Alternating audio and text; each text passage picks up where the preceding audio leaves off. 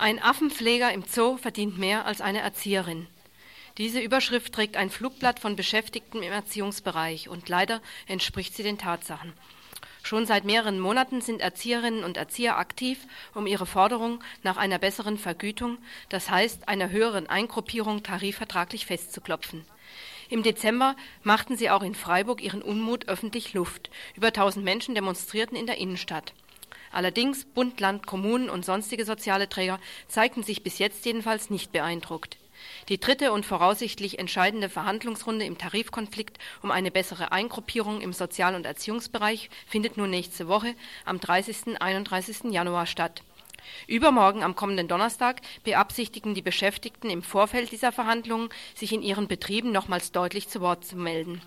Außerdem wollen sie am Nachmittag auf dem Freiburger Rathausplatz ihre Forderung öffentlich erheben und eine Situation anprangern, die ihrer Ansicht nach von zwei Faktoren geprägt ist. Erstens von der gesellschaftlichen Geringschätzung der erzieherischen Arbeit mit vorwiegend kleinen Kindern oder sogenannten sozial Auffälligen und zweitens vom Bestreben, die Kosten dafür möglichst niedrig zu halten. Die Folgen haben momentan die Kinder, Eltern und die Kolleginnen und Kollegen auszubaden. Kein Geld für den Erziehungsbereich, aber Milliarden und abermals Milliarden für den Einsatz der Bundeswehr im Golfkrieg. Das ist die Logik des Staates, aber nicht unbedingt die seiner Beschäftigten.